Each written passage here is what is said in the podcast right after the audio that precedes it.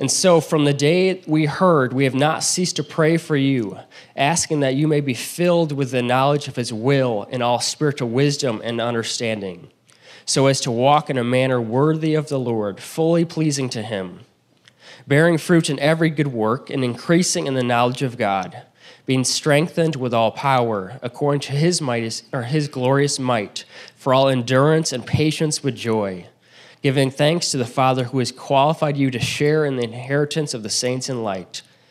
He has delivered us from the dominion of darkness and transferred us to the kingdom of his beloved Son, in whom we have redemption, the forgiveness of sins. Well, it's good morning, church. It's good to see everyone. It's good to have the thermostat a little lower this morning and last week. See, we, we're getting those, uh, those gremlins worked out and continue to be patient as we uh, adapt to this new environment here. Uh, you know, a couple of weeks ago, when we had our celebration service at seven twenty Emerson, where we were for, oh goodness, almost forty years, um, I made mention and, and really focused in on our church's mission to bring gospel restoration to people's deepest needs and our broken world. And we spoke about that and what that can look like, even here in this transition time between that facility and our new facility as we occupy this uh, this space in Lockmar Elementary, a school that we have enjoyed doing ministry in for really for about thirteen years now. We have been here in one way or another, just trying to walk along these men and women who serve our community as educators. But you know, behind that that mission, the heartbeat behind that mission is our church's values. Now, we have six values in our church, the first of which is living authentically with one another. You hear this on a consistent basis as we talk about being in groups with one another, in discipleship groups, and we have groups that are co-ed, that are separated by male or female, morning groups, evening groups, all around the area. So if you're not in a group, Uh, we'll help you get into a group, and you can be in biblical community to live authentically. We have other values like proclaiming the gospel graciously. I just mentioned groups connecting intentionally with one another in the church, but connecting with those outside of our church so that we can influence them with the good news of Jesus Christ. We have our weirdly worded one, multiplying concentrically. This is the, you know, the engineers and all many of us. Uh, but the idea here is that we're planting churches. We're starting churches and we're spreading the gospel in our own backyard and then in Florida and around the world. Like, think of concentric circles. A big value of our church is caring genuinely for one another and walking with each other through the trials of life. We are the family of God, and that word family is important, isn't it? But you know, our second value, the one right after living authentically, is praying dependently. We recognize that as we live in a world of self-reliance, it is vitally important that we are dependent upon the Holy Spirit. And so dependent, Spirit-led prayer, we want this to characterize our church, which is why even this morning we had a, a designated time of intentional prayer that we did together. And then just a few moments ago when when Jacob prayed uh, and voicing our desires to God. We want this to characterize our small groups and our discipleship groups where we gather together, this spirit-dependent prayer. We actually have a dedicated group of people who come in here at nine o'clock in the morning, a group uh, who gather for intercessory prayer. If you want to be a part of that, stop by the Connect table on the way out and find out where they meet here on campus. I know that they would enjoy more. People. Intercessory prayer is so important, and our passage this morning is a great example of why it's so important. As Paul in verse nine says, and so from the day we heard, now this refers back to last week's message, the first eight verses where Paul had heard how the gospel had taken root in their lives, and they were walking after Christ, and the church was healthy. And so he says, from the day that we heard of your faith, we have not ceased to pray for you, asking. Paul faithfully interceded in prayer for the Colossian church and so many others through his ministry. Doctor Brian Harbour, in his devotional on the book of Colossians, points out that this word for intercessory prayer that is used in, in verse nine In classical Greek, this is where Homer and Socrates, that word meant to have an accidental meeting. It's like you bumped into somebody out at the, out at the grocery store and you strike up a conversation. But by the time of Paul, in the, the form of Greek that they spoke, a more common man Greek, it referred to an arranged meeting, a scheduled appointment where two people would meet together in order to talk about a third person.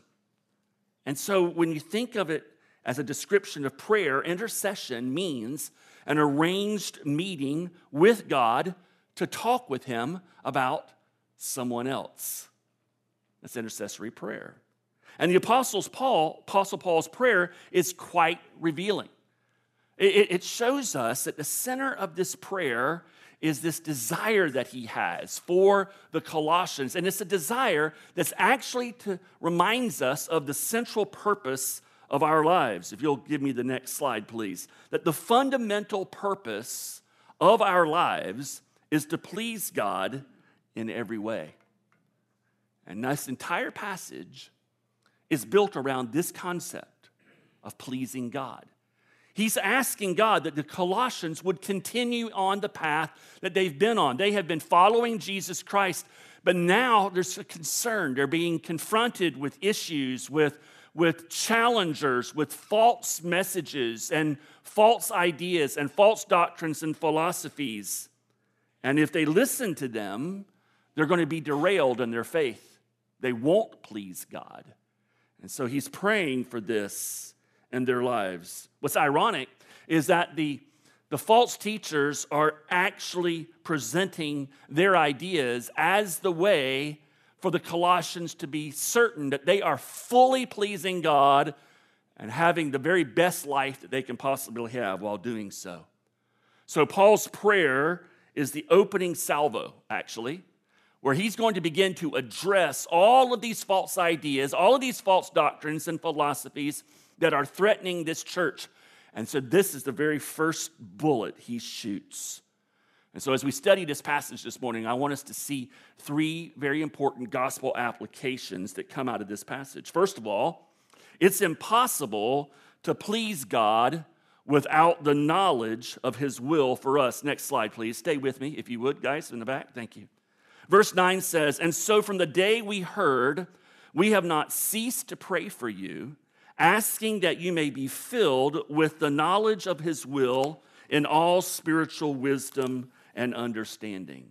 Now, there's several things to note here in verse nine, some of which are, are very obvious, but others are more subtle. For example, Paul subtly alludes to the primary doctrine, the primary teaching of at least one of these groups of false teachers. He asks that they may be filled with the knowledge of his will. That, that word filled, or derivatives of, derivatives of it, like fully, fulfilled, or um, uh, fullness, those, those words are used ten times in the book of Colossians. And it's the idea of being completely satisfied, totally lacking nothing.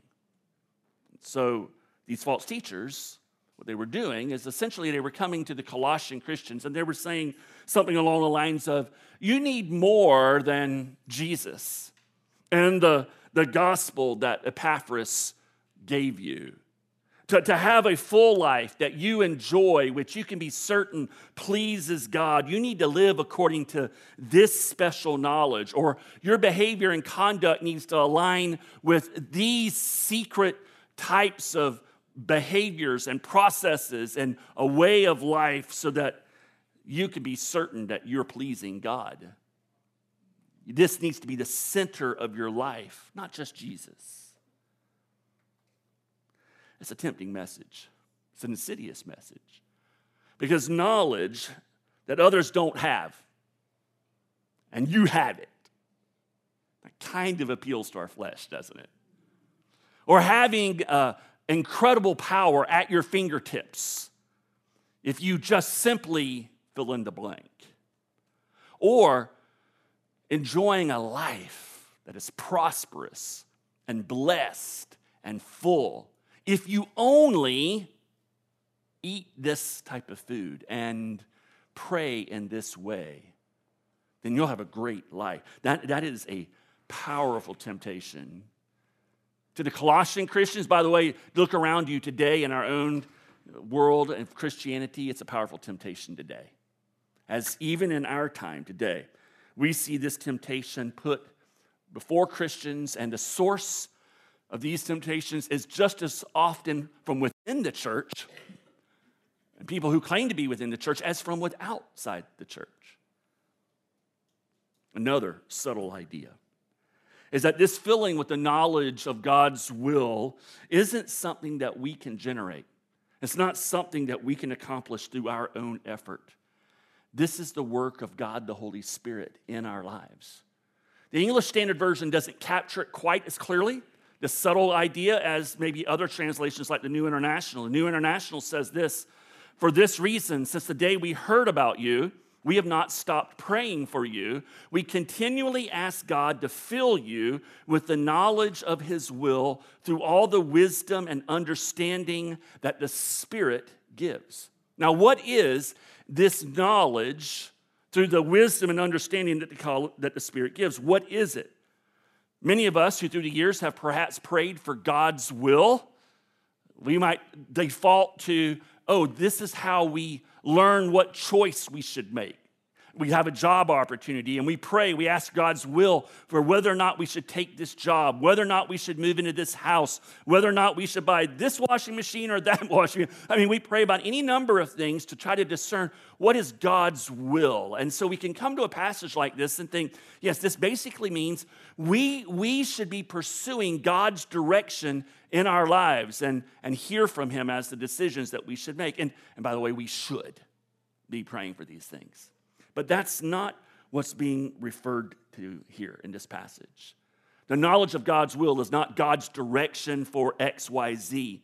As you're gonna, we'll see next week in the passage that we'll be in next week, Paul has something bigger in mind.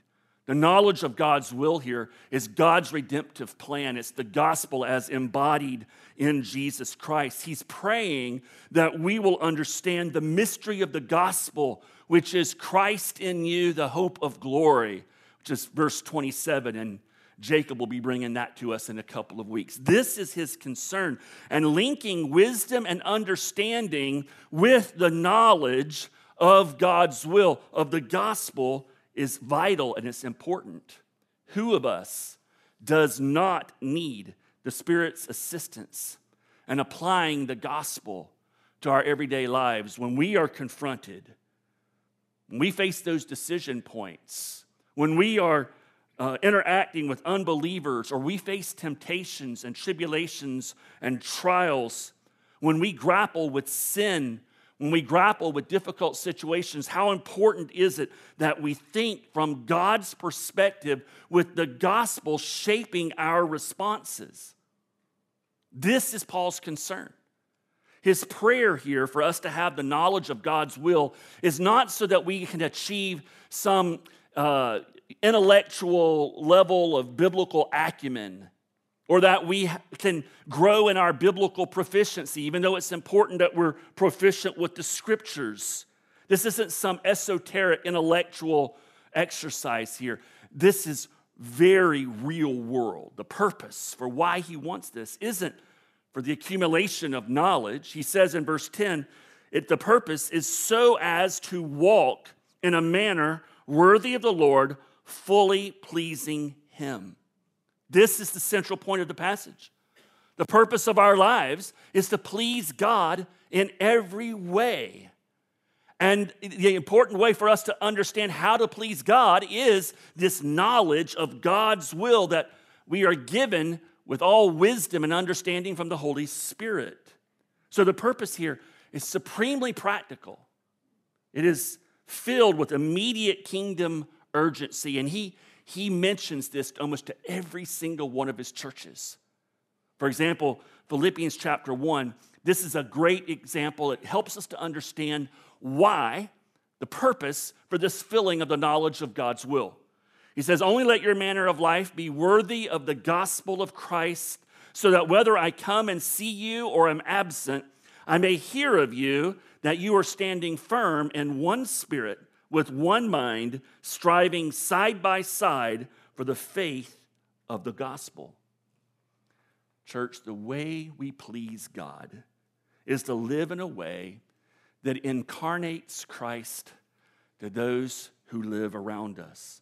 And this only happens as our knowledge and understanding and application of the gospel, this only happens as our understanding and application of who we are in Jesus Christ begins to shape and form every aspect of our everyday life.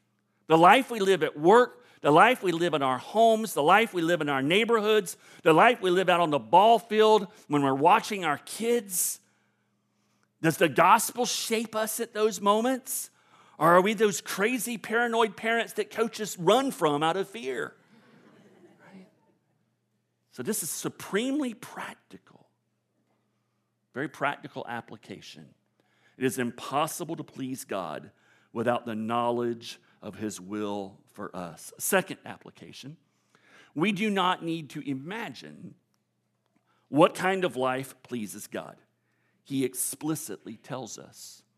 In verses ten through twelve give us a great high-level summary of how we are to live in a way that pleases God. Remember, there was a large Jewish population in this area.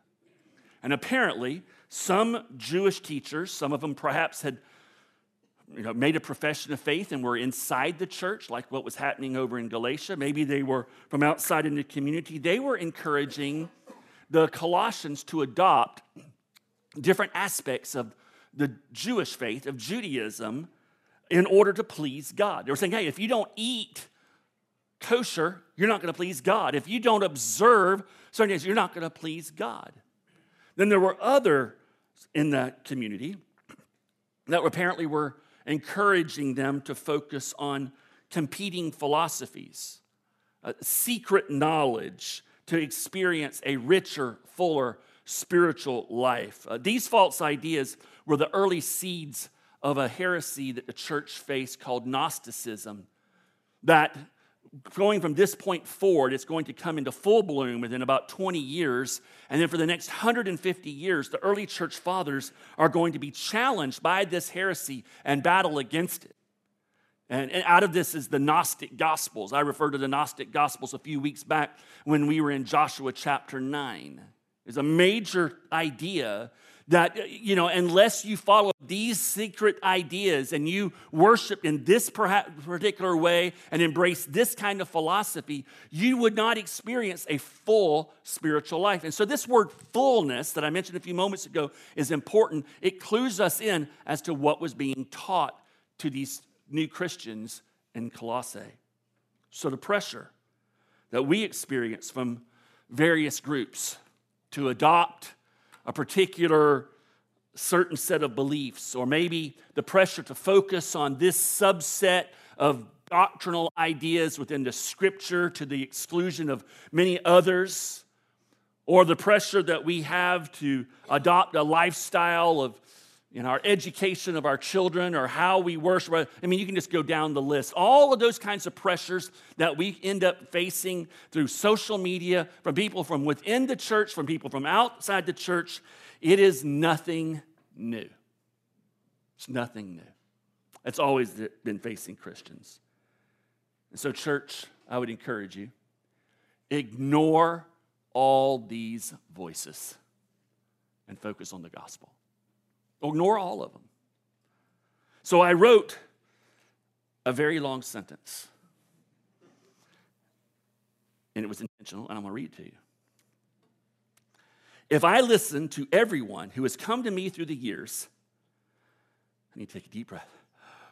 I'd eat only fish and grains like Jesus, glisten from all the essential oils on my skin, have a soul patch under my bottom lip, sing only hymns, sell Amway or Melaleuca as a side hustle, see anything other than homeschooling as evil, support Israel no matter what, speak in tongues, read only the King James Version, and refer to Jesus as Yeshua as I observed the Feast of the Tabernacles while sitting under a palm frond lean-to in my backyard that camouflages the underground bunker I've prepped for the tribulation, which will begin when Bill Clinton is finally revealed as the Antichrist, since Hebrew numerology teaches us that his full name equals six six six.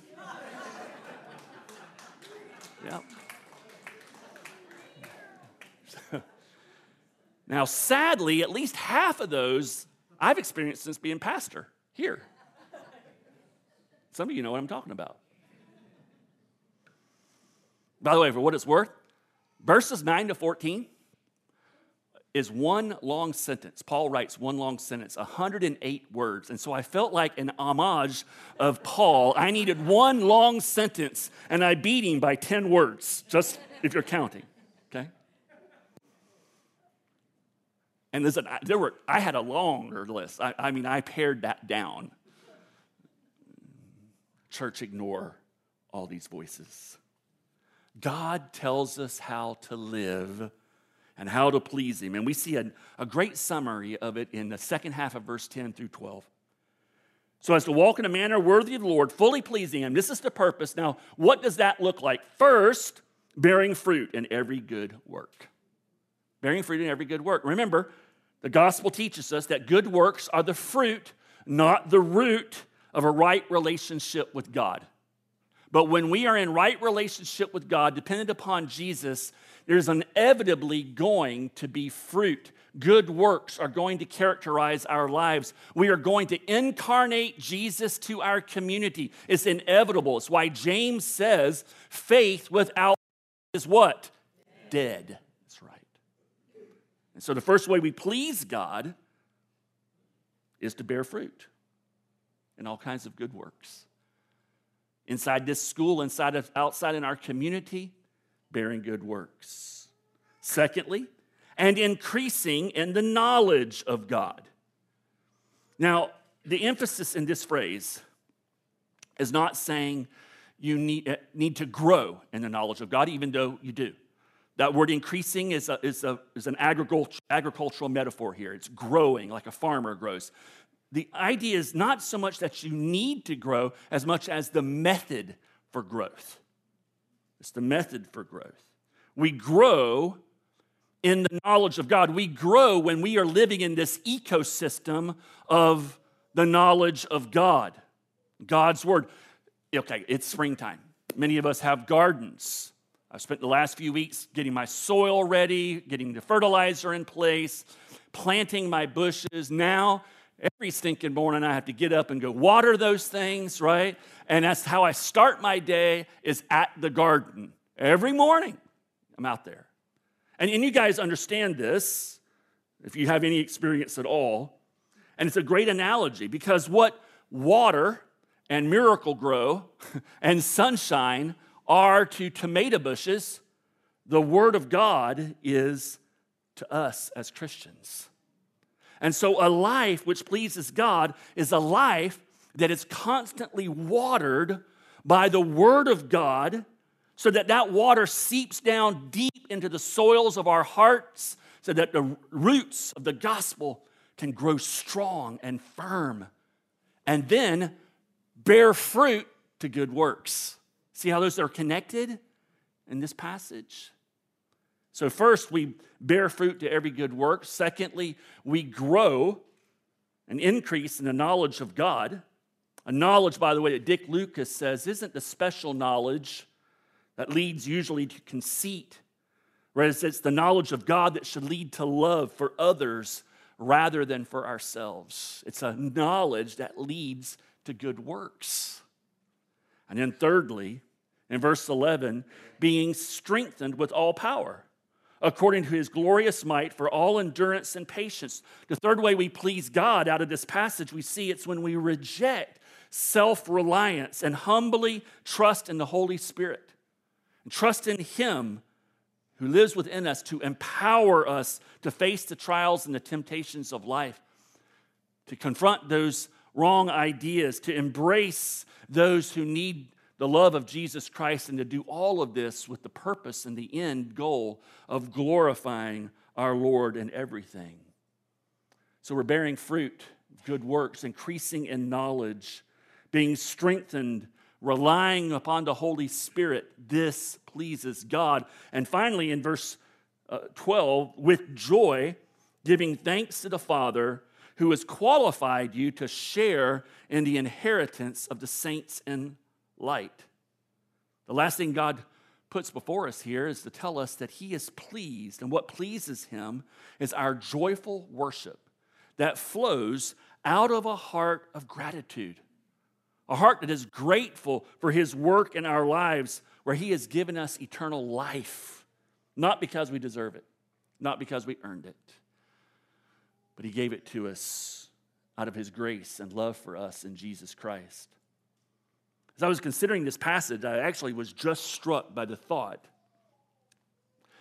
that what Paul puts here very much resembles what we call our ministry pathway in our church. We talked about our, our mission and our and our, our values. We have what is called a, a ministry pathway. It's like, how do you become a, a mature follower of Christ? And at the center of that pathway is that joyful worship of God throughout our throughout our week when we come together corporately. And then, if you, those of you who remembered, I, sh, I wish I had the graphic for you here. There's a circle, and that circle has us growing through biblical community, growing in our knowledge of God's word, and, and talking about it, and holding one another accountable and applying it. And then that knowledge of God works itself out into serving and reaching out, serving within the church and reaching out to others. This is a life that pleases God. And the fundamental purpose of our lives is to please God in every way. So first you have this idea that it's impossible to please God without the knowledge of his will for us. And secondly, we do not need to imagine what that looks like because God explicitly tells us what pleases us. One final application, it's your favorite words in the entire sermon,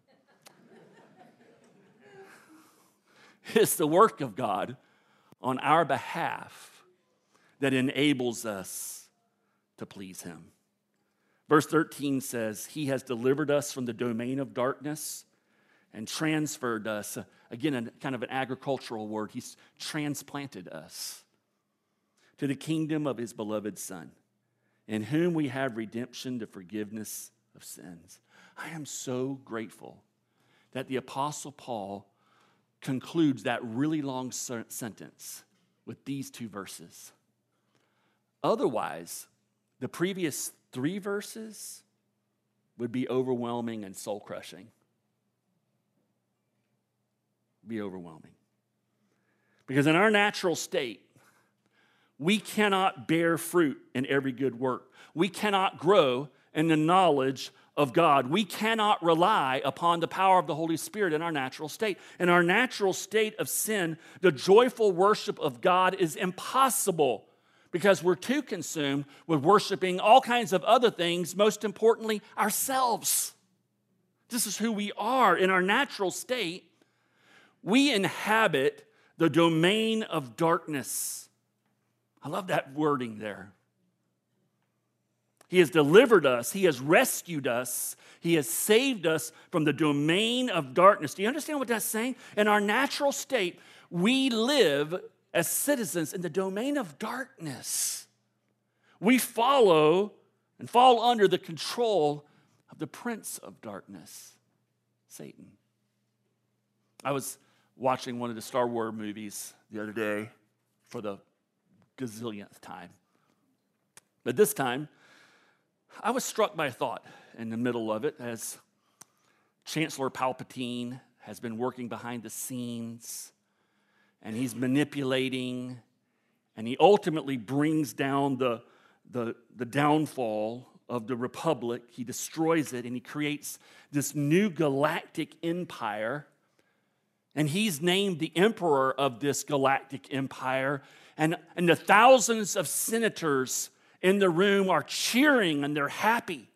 And the military people and all of the generals and soldiers, they're on board with following this new emperor of this new galactic empire. And there's hundreds of worlds across the galaxies with billions of people that are thrilled to be a part of the galactic empire.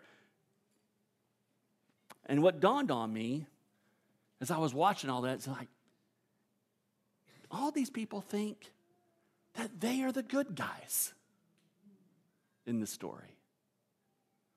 They think they're all the good guys. But they're actually blind to the truth. They're blind to reality, that they're following the Dark Lord. They're enamored with the, with the Sith Lord. I mean, anybody whose name is Sith is not a good guy, right? And they're enamored with the Sith Lord, and they're clueless to who he really is. And then the real kicker is that they're glad Darth Vader is on their side, that he's their champion. Although they're a little nervous whenever he comes around, right? But they're, we got Darth Vader. And this is, this is who they are. They're clueless. In real life, this is every person who's yet to experience the gracious work of God in a personal way. Every one of us in here who follow Christ, that's our origin story. That's how it begins. Our only hope, the hope of our world, the hope of our community, the hope of our family and friends, our only hope is to be rescued and delivered from the domain of darkness. A rescue that we don't even realize we need. A rescue we can't begin to appreciate until God opens our eyes and enables us to see the ugliness of our sin and the brilliance of his unmerited favor and grace. How does God do this? The passage tells us it's through Jesus, who redeems us from our sins, who purchases our freedom from the domain of darkness with his shed blood, who satisfies all of God's justice towards our sins so that they can be forgiven by him. Christian, the good news is this. Our fundamental purpose in life is to please God in every way. And here's the good news. God is already pleased with you because of what Jesus has done on your behalf on the cross of Calvary and on that resurrection Sunday. Amen. He's already pleased with you. He delights in us as we are now given a share of the inheritance. He gives us a share of the inheritance of our Lord and Savior Jesus Christ. We are co-inheritors now as adopted sons and daughters. He sings over us with delight and pleasure. And that idea right there frees us from the burdensome concept of worry of how we please God in order to earn something. No, we already got it. And so we live like this. We want to bear fruit in good works and then grow in the knowledge of God and be filled with the Holy Spirit and give thanks and worship him joyfully, not in order to get his delight, but because we already have his delight. And our prayer for us this week is that each of us will rest in that delight, and that that delight in us is what encourages us to grow, to bear fruit, to worship.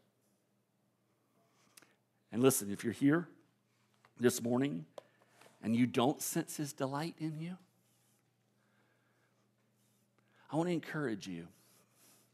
Come see me after the service. Stop in the, in the foyer area out here, the middle area. We have a care table that has Stephen ministers, that has elders, pastors who will take you to a, a side room. They will pray with you, talk with you, show you out of the scriptures how you can be certain that God delights in you through Jesus Christ. Let's pray.